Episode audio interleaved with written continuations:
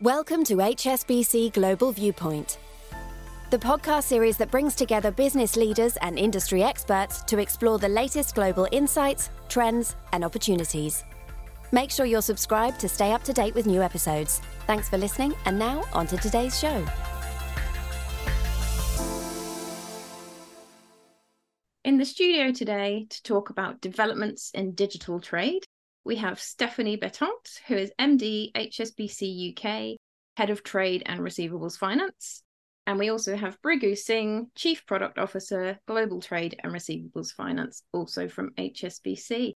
So welcome, both of you. It's really great to have you here on this podcast. And I know we've got absolutely loads to talk about, and it's such an interesting space. But Steph, maybe you could kick us off just by giving a bit of an overview as to why trade and trade finance is so ripe for digital disruption. Sure, thank you. And thanks for having me. Really happy to be here today. Trade is still incredibly reliant on paper, and that has remained unchanged for centuries. Today, the estimate is that there are an average of twenty-five billion pieces of paper printed and flown around the world every day. That's absolutely a staggering number. Maersk, the big shipping company, did a study and looked at a shipment of goods from Kenya to the Netherlands. There were thirty different parties, one hundred people, two hundred exchanges of information, ten-day waiting period for the documents to actually be processed in a shipment mm. period of only thirty-four days. So paper really slows down everything yeah. and makes it incredibly complicated for all these parties that are participating in that trade transaction. So by digitizing trade, you know, you're really one, it's the sustainable thing to do from a paper perspective and from a shipping around perspective. It protects you against fraud and forgery and double financing. And it really benefits everyone in the ecosystem, from, you know, our customers to banks ourselves, to the port, to the shipping carriers, to the customs authority. So there's a real opportunity here to disrupt the global trade industry. Yeah, absolutely. So many potential benefits. So that those stats are, yeah, like you say, really quite staggering, but almost not hard to believe at the same time, because we all know what goes on. Lots of progress to be made. So Bhrigu, we've we've discussed the potential benefits there, but tell us a little bit more about what exactly digital trade is, what's possible, why do we need to digitize further, and also for our listeners who are corporate treasurers, why might they need to be interested in digital trade? What could they see off the back of it? So first of all, thank you very much for having me. Delighted to be here. In a nutshell, digital trade is the ability to exchange information electronically between the various parties involved in a trade transaction. The information would need to be exchanged as structured data, so the recipients can consume and act on that data, again, electronically. Digitizing trade will essentially make trade faster, cheaper, safer, and also more sustainable. So it's faster because companies can trade more. As Stephanie just pointed out, the time that's spent for paper to arrive once the goods have arrived suddenly disappears. So trade becomes faster. Automation and reduction of manual activity removes inefficiencies and therefore makes the whole trade transaction cheaper. Digitization will increase transparency because, you know, it has the potential to reduce risk, increase trust. A digital record is, you know, can be regarded as a golden source of truth. Therefore, it sort of prevents fraud and makes the whole trade transaction safer. It also, like I said, trust. Uh, it increases trust and the perception of trust between the parties involved. And finally, it will help supply chains become more sustainable and more resilient. We need data on supply chain, on how supply chains are becoming more resilient, and the ability to provide sustainable finance to meet the E S G objectives of supply chains becomes easier when there's data around. Yeah. But most importantly, I think digitization will just make it that much more easier for banks and others in the trade finance ecosystem to access data about the performance and the track record of smaller companies. And this is the sort of area where several estimates have shown that there's a huge working capital gap, particularly for smaller companies. And we believe digitization will address that because of the data that's now available. Yeah, absolutely. There's always talking about the uh, the trade finance funding gap, and it'd be great to see something done there to to make that less of a, a chasm. Um, but Stephanie, I just wanted to come back to something that you mentioned at the beginning, which was the fact that, you know, trade has been so paper-based for so long, and it, and it seems like it's taking quite some time to make progress. So to what extent does regulation, I'm thinking about things like the U K's Electronic Trade Documents Act, influence the industry's ability to actually move forward in digitising trade and trade finance? It plays a really important part. I mean, we talked about the number of parties that are involved in a trade transaction. So having a common standard and a certain way of doing things is fundamental for everyone to participate in that trade transaction. So you talked about the Electronic Trade Documents Act, which is going to become a law in September, on the twentieth, actually. And this does something which will seem pretty simple. It's saying that electronic trade documents are going to have the same legal outcomes as their paper equivalent. So when you know that today, in order to get your goods out of a customs office or, you know, a shipping yard, you need the document in order to get it, the physical document. The time that is wasted in that and the energy that is wasted, suddenly you can do it digitally. So that's absolutely transformative for, for trade. And if you don't have that change in the law, the trade would continue to be paper-based and complex and time-consuming. So suddenly, if, you know, with this law and this new act, you reduce the admin costs, you cut processing time. And in the U K, international trade is worth about one point four trillion pounds. And the estimate is that this can have a one point four billion pounds boost in benefits. Wow. For the U K. So really, really staggering. Yeah. Now, that doesn't mean it's a whole win, right? You've got to actually implement this bill. The industry has to come together mm. to agree on the common standards.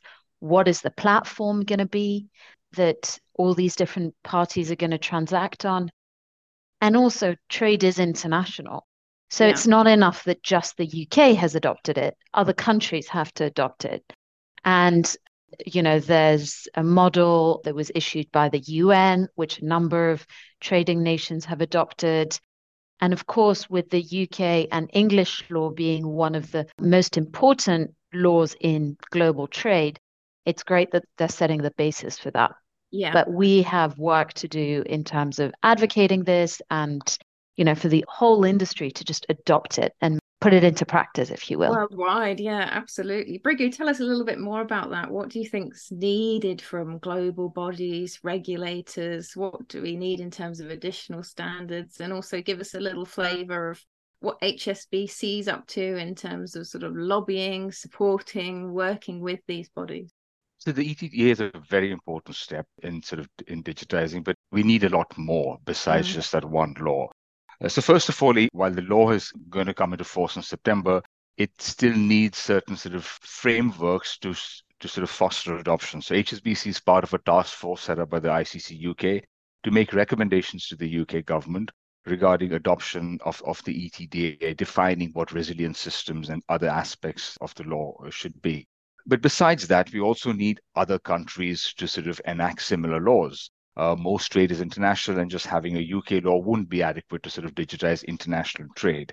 So we need other countries to adopt similar legislation, either like the E T D A or based upon the M L E T R that the U N bodies have sort of uh, come up with. So yeah, yeah. We are part of several initiatives where we work with regulators as well as industry bodies to lobby for such legislation. So laws is the first thing, more widespread enactment of laws. Mm. The second thing then is, is standards, right? So you need standards for recording and exchanging data. Standards are key to ensure interoperability of systems and prevent digital islands. Trade is very fragmented. It's got numerous players. We do not see one solution solving the entire world's problems. There'll be several solutions. And for our clients and, and you know, buyers and sellers or various parties in the trade ecosystem to really benefit from these solutions, they need to interoperate so that they can deliver mm-hmm. scale. The I C C, the International Trade and Forfeiting Association, I T F A, BAFT, these all industry bodies are making real progress in advancing digitization of trade, creating standards. And we are active participants in these working groups, uh, in the I C C's Digital Standards in, uh, Initiative to sort of standardize these trade sort of documents. So what mm. exactly are the data fields? How should the data fields be defined? And how do you actually transfer data from one solution yeah. to the other? Yeah. So that that's the backbone of it all. But Stephanie, as you alluded to earlier, we actually need to get everyone to adopt as well. And there's so many more players in the ecosystems. How do we then encourage adoption of these new digital ways of working, especially that we now don't have so many trade consortia around? And where do you think fintechs fit into this picture in terms of encouraging adoption? Sure. So we, in H S B C, we sit in an incredible position where we are, you know, we have access to, I think, ninety percent of trade globally. So support customers in their global operations. So we need to stay really close to them, and we need to understand their needs, their digitization journey, and how we can partner with them as their trusted advisors, but also continue to invest resources in guiding them how to adopt the digital ways of working, if you will.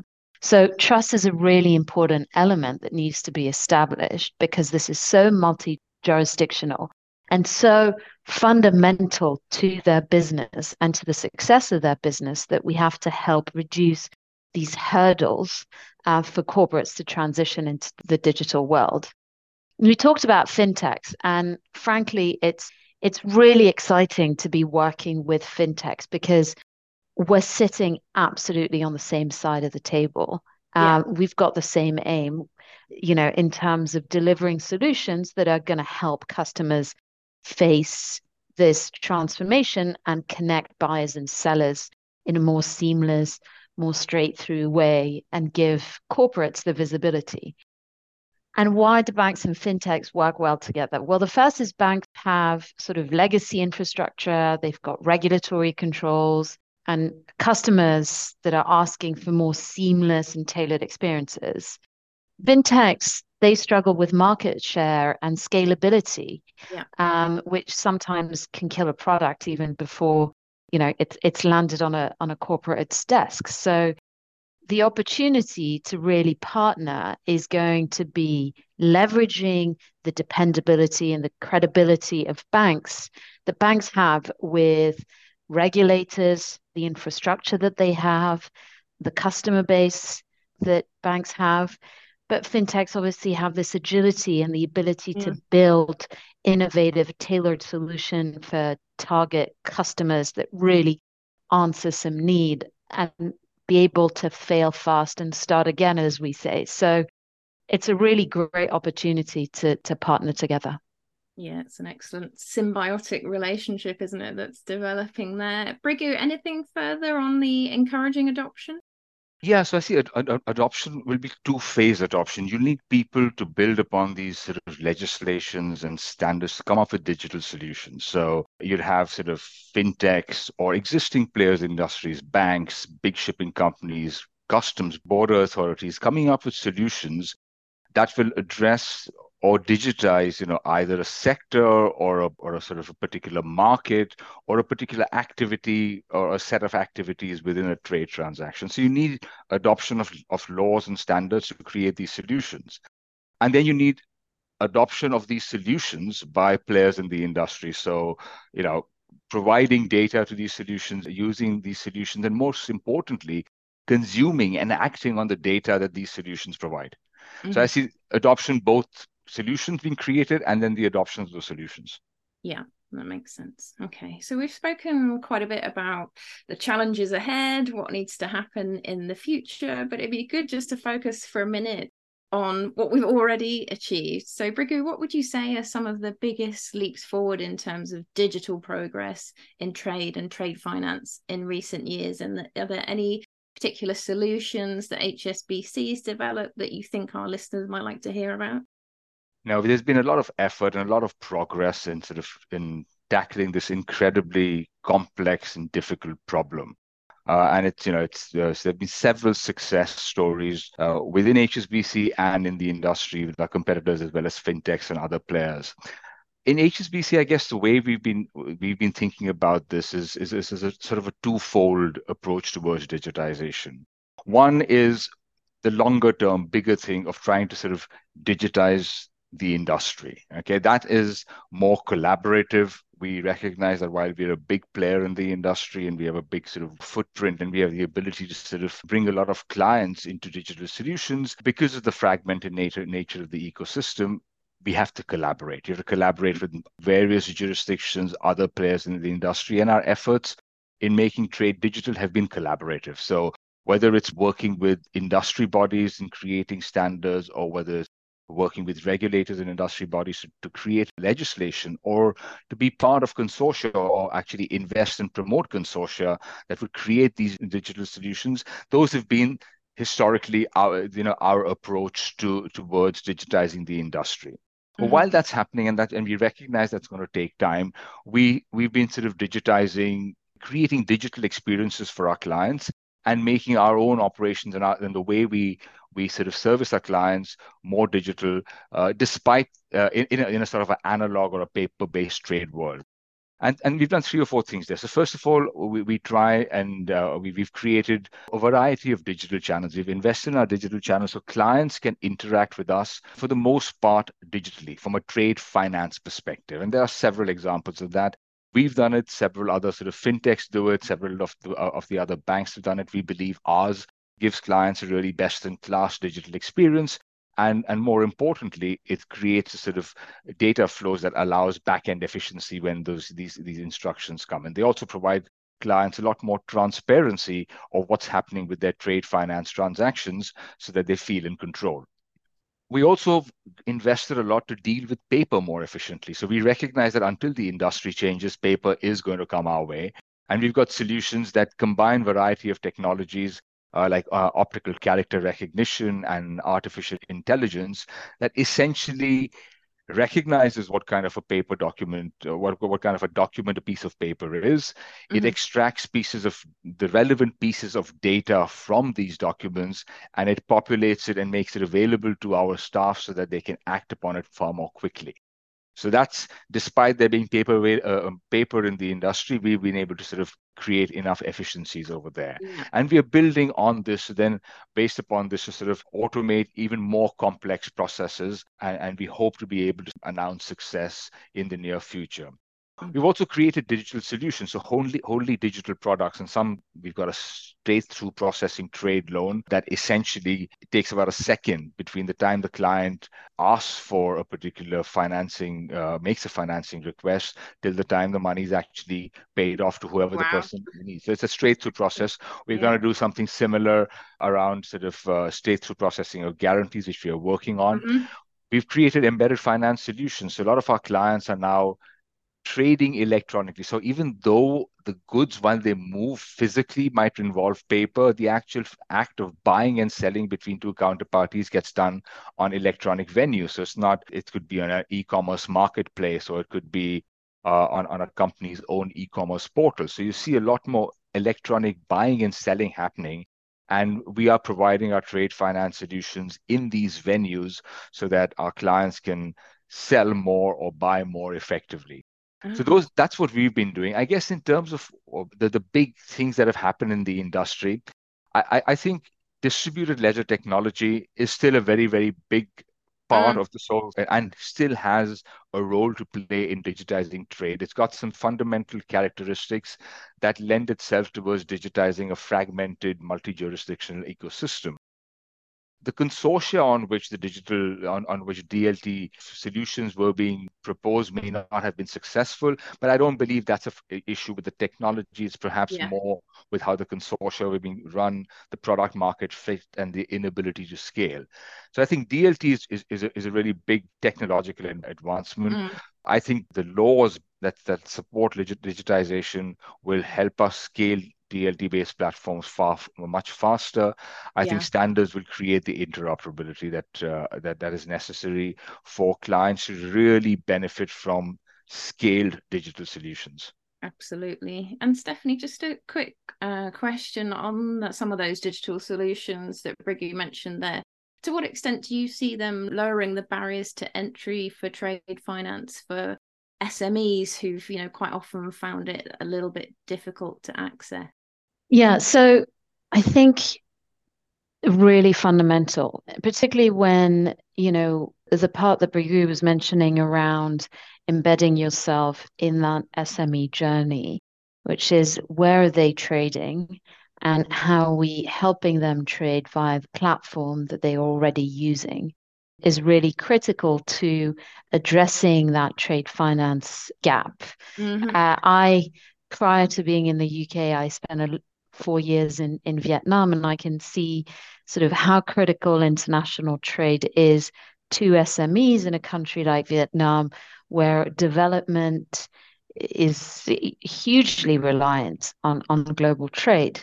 So helping those customers access trade, finance, and, and really embedding ourselves is, is the critical piece to adoption. Keeping it simple, basically, because they don't have the capacity to understand. I mean, they don't have the the resources to understand sort of some of the complexities of global yeah. trade finance. Yeah, of course. Yeah. There's there's so much to to look at and make sure that you're you're getting correct, and certainly don't always have the the time and the people to do that. But on the message of of keeping things simple, we've discussed all manner of things today. We've had a, a great discussion around digital trade. But to just to sum it up for our listeners, what would be your parting message for them, for the corporates, but also for the industry at large in terms of making the most of digitization in the trade and trade finance space going forward? Stephanie, maybe you can kick us off. Sure. I think that what's critical is for everyone to work together and to really adopt an open platform approach, mm-hmm. because we're all on the same side of the table here. You heard some of the stats that we mentioned at the beginning, and this is critical. It is absolutely critical.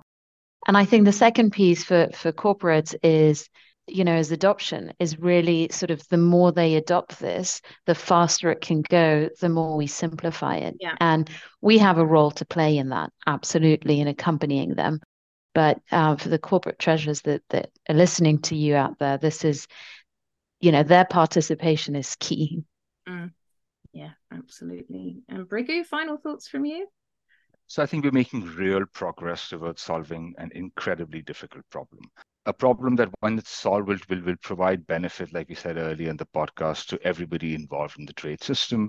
Trading more is is is good for all our companies. It creates opportunities. It, it creates jobs. It creates wealth. It's good for society. So I think if anything that we do to sort of make trade simpler and faster has much wider benefits. Four things that we need to do to get this across the line, and there's progress in all of them. So legislation, the E T D A, and all the lobbying efforts which several countries across the world are sort of considering, will we'll see a, a proliferation of legislation coming through. We believe this work on standards around data will foster interoperability. Solutions based upon these laws and standards will come from fintechs, from banks, from other key players, and we need corporates to be open to adopting them. Adopting mm-hmm. them both in terms of sort of being part of these ecosystems and providing the data, but also consuming data. Because when you get this data and you're able to consume this automatically, you will deliver efficiencies into your own sort of corporate sort of operations. So it, it is difficult. I guess uh, one could get frustrated by the pace at which progress has been made. But I genuinely believe we are, we're getting closer and closer to solving yeah. this problem. Yeah, we are. Absolutely. Well, thank you both ever so much for joining us today and taking us on this whistle-stop tour of digital trade and trade finance. It's much appreciated. It's great to hear the progress that's happening and also the positivity and momentum as we look to the future. So thank you. Thank you. Thank you very much.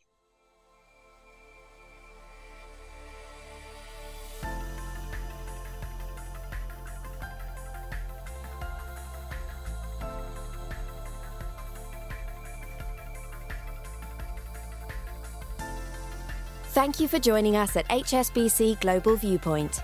We hope you enjoyed the discussion. Make sure you're subscribed to stay up to date with new episodes.